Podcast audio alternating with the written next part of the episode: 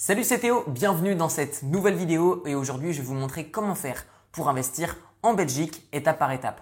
Vous le savez certainement mais je suis issu du nord de la France, j'ai quitté la France il y a de ça de nombreuses années, cela n'empêche que j'ai passé beaucoup de temps en Belgique et j'apprécie énormément nos amis belges. Au menu de cette vidéo je vous propose que nous parlions de l'emprunt, de la procédure d'achat et enfin de l'imposition en Belgique. Concernant l'emprunt, c'est relativement simple et similaire à la France. Notez que pour un résident fiscal français, il sera plus facile d'emprunter auprès d'une banque française pour investir en Belgique, tandis qu'un résident fiscal français qui voudra investir en Belgique, qui consultera les emprunts des banques depuis la Belgique directement, aura peut-être un peu plus de mal, ou en tout cas un apport lui sera demandé comparément à une banque française. Pourquoi? En fait, c'est très simple. La France a une visibilité, les banques ont une visibilité sur l'état de vos comptes bancaires en France. C'est-à-dire que les relevés bancaires d'une banque sont valables chez une autre, d'une manière générale.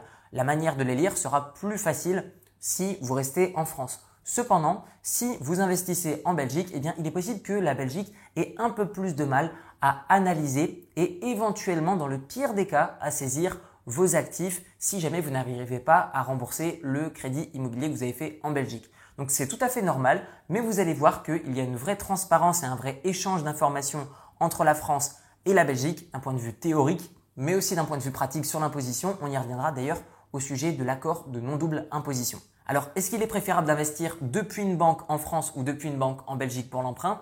Eh bien, d'une manière générale, ça va dépendre de votre situation. Si vous êtes résident fiscal français, que vous avez des biens immobiliers en France, que vous avez des investissements en bourse en France, dans ce cas-là, des nantissements sont possibles ou des hypothèques sont possibles. Dans ce cas-là, consultez plutôt les banques en France. À l'inverse, si vous êtes belge, suisse, canadien, québécois particulièrement, si vous regardez mes vidéos depuis l'étranger, eh bien concrètement, à armes égales, je vous recommanderais plutôt d'aller directement en Belgique. Pourquoi? Parce que du coup, la banque belge, dans tous les cas, vous demandera un apport. Cependant, il est possible qu'elle puisse vous prêter plus parce que du coup, elle va pouvoir saisir le bien immobilier en Belgique. Tandis qu'en France, ce sera plus compliqué, il va y avoir plus de procédures. Donc d'une manière générale, ça dépend surtout de votre situation.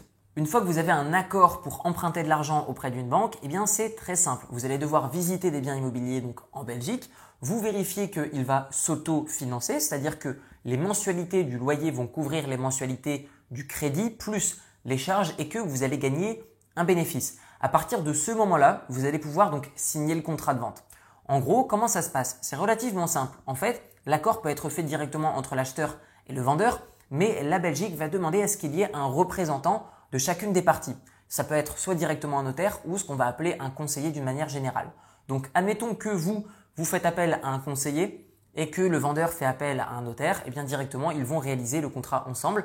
Vous allez signer et c'est terminé. La vente est faite. Donc c'est relativement simple en Belgique, pas plus compliqué que ça, c'est assez rapide. Notez que euh, depuis le moment où vous allez visiter jusqu'au moment où vous allez faire la prise de possession, en moyenne, la moyenne en Belgique est de 62 jours. Donc, c'est-à-dire qu'à partir du moment où vous avez visité et le bien vous appartient, vous en êtes pleinement propriétaire et seul vous avez les clés, il faut compter 62 jours. Peut-être que maintenant vous vous demandez quels sont les frais qu'on doit payer lorsqu'on est acquéreur d'un nouveau bien immobilier en Belgique. C'est simple, ou du moins c'est compliqué, mais je le simplifie, dans le sens où vous avez beaucoup de taxes différentes et beaucoup euh, de frais différents au niveau des agences, des notaires, etc.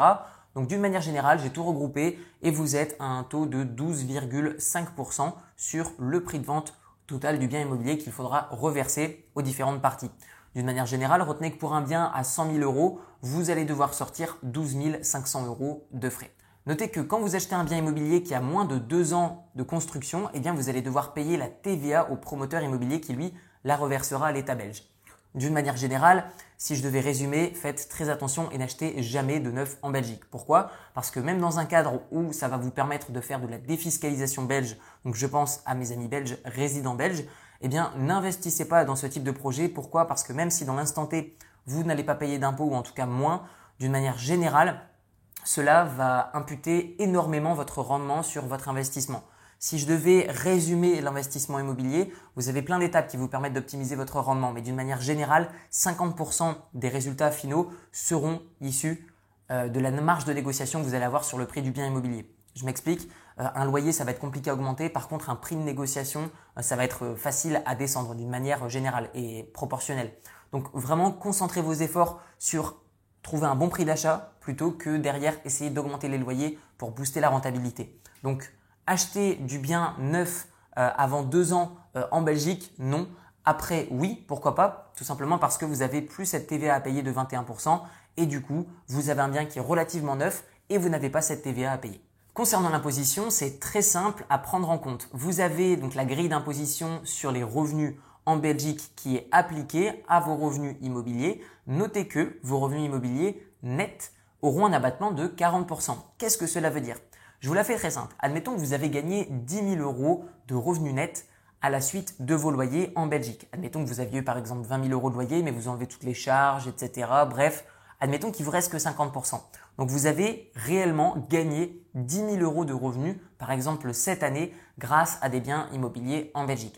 Et eh bien du coup, il y a un abattement de 40%, c'est-à-dire qu'on enlève 40% de ces 10 000 euros, donc il ne reste plus que, aux yeux de l'État belge, 6 000 euros à déclarer euh, dans votre imposition sur le revenu en Belgique.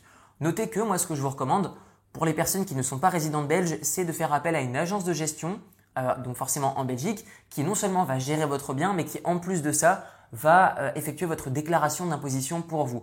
Pourquoi? Parce que si vous n'êtes pas résident belge, peut-être que déjà de 1, ça va vous prendre du temps euh, de le faire, surtout que vous ne savez peut-être pas le faire. Et en plus de ça, payer une agence de gestion qui déclare vos impôts à votre place. Pour ma part, c'est un choix que j'ai fait il y a de ça quelques années pour mes agences de gestion, enfin pour les appartements qui sont gérés par des agences de gestion dans d'autres pays que celui dans lequel je vis. Vu que j'habite en Thaïlande et que j'ai investi euh, en Europe de l'Est il y a de ça un petit moment, et eh bien du coup, je trouve ça plus simple et plus optimal. Pourquoi? Parce que non seulement je vais accorder moins de temps à cette, à cette tâche, mais en plus de ça, que les lois fiscales vont changer et du coup, il y a des nouveaux avantages euh, fiscaux pour les personnes qui, tout comme moi, investissent dans certains pays. Et du coup, ça, j'y suis pas tout le temps informé. Sauf que les agences de gestion, c'est leur métier que de faire en sorte maintenant de vous faire payer le moins d'impôts possible et de vous faire générer le plus de revenus possible avec vos biens immobiliers. Donc déléguer également la déclaration d'imposition.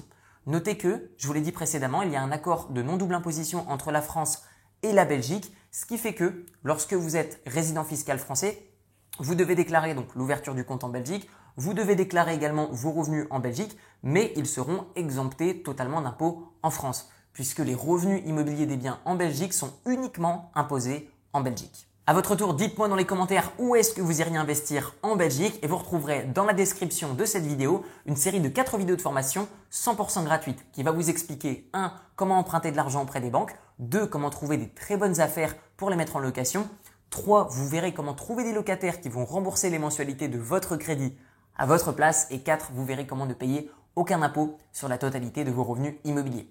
On se retrouve dans la formation gratuite et je vous dis à très bientôt. Ciao ciao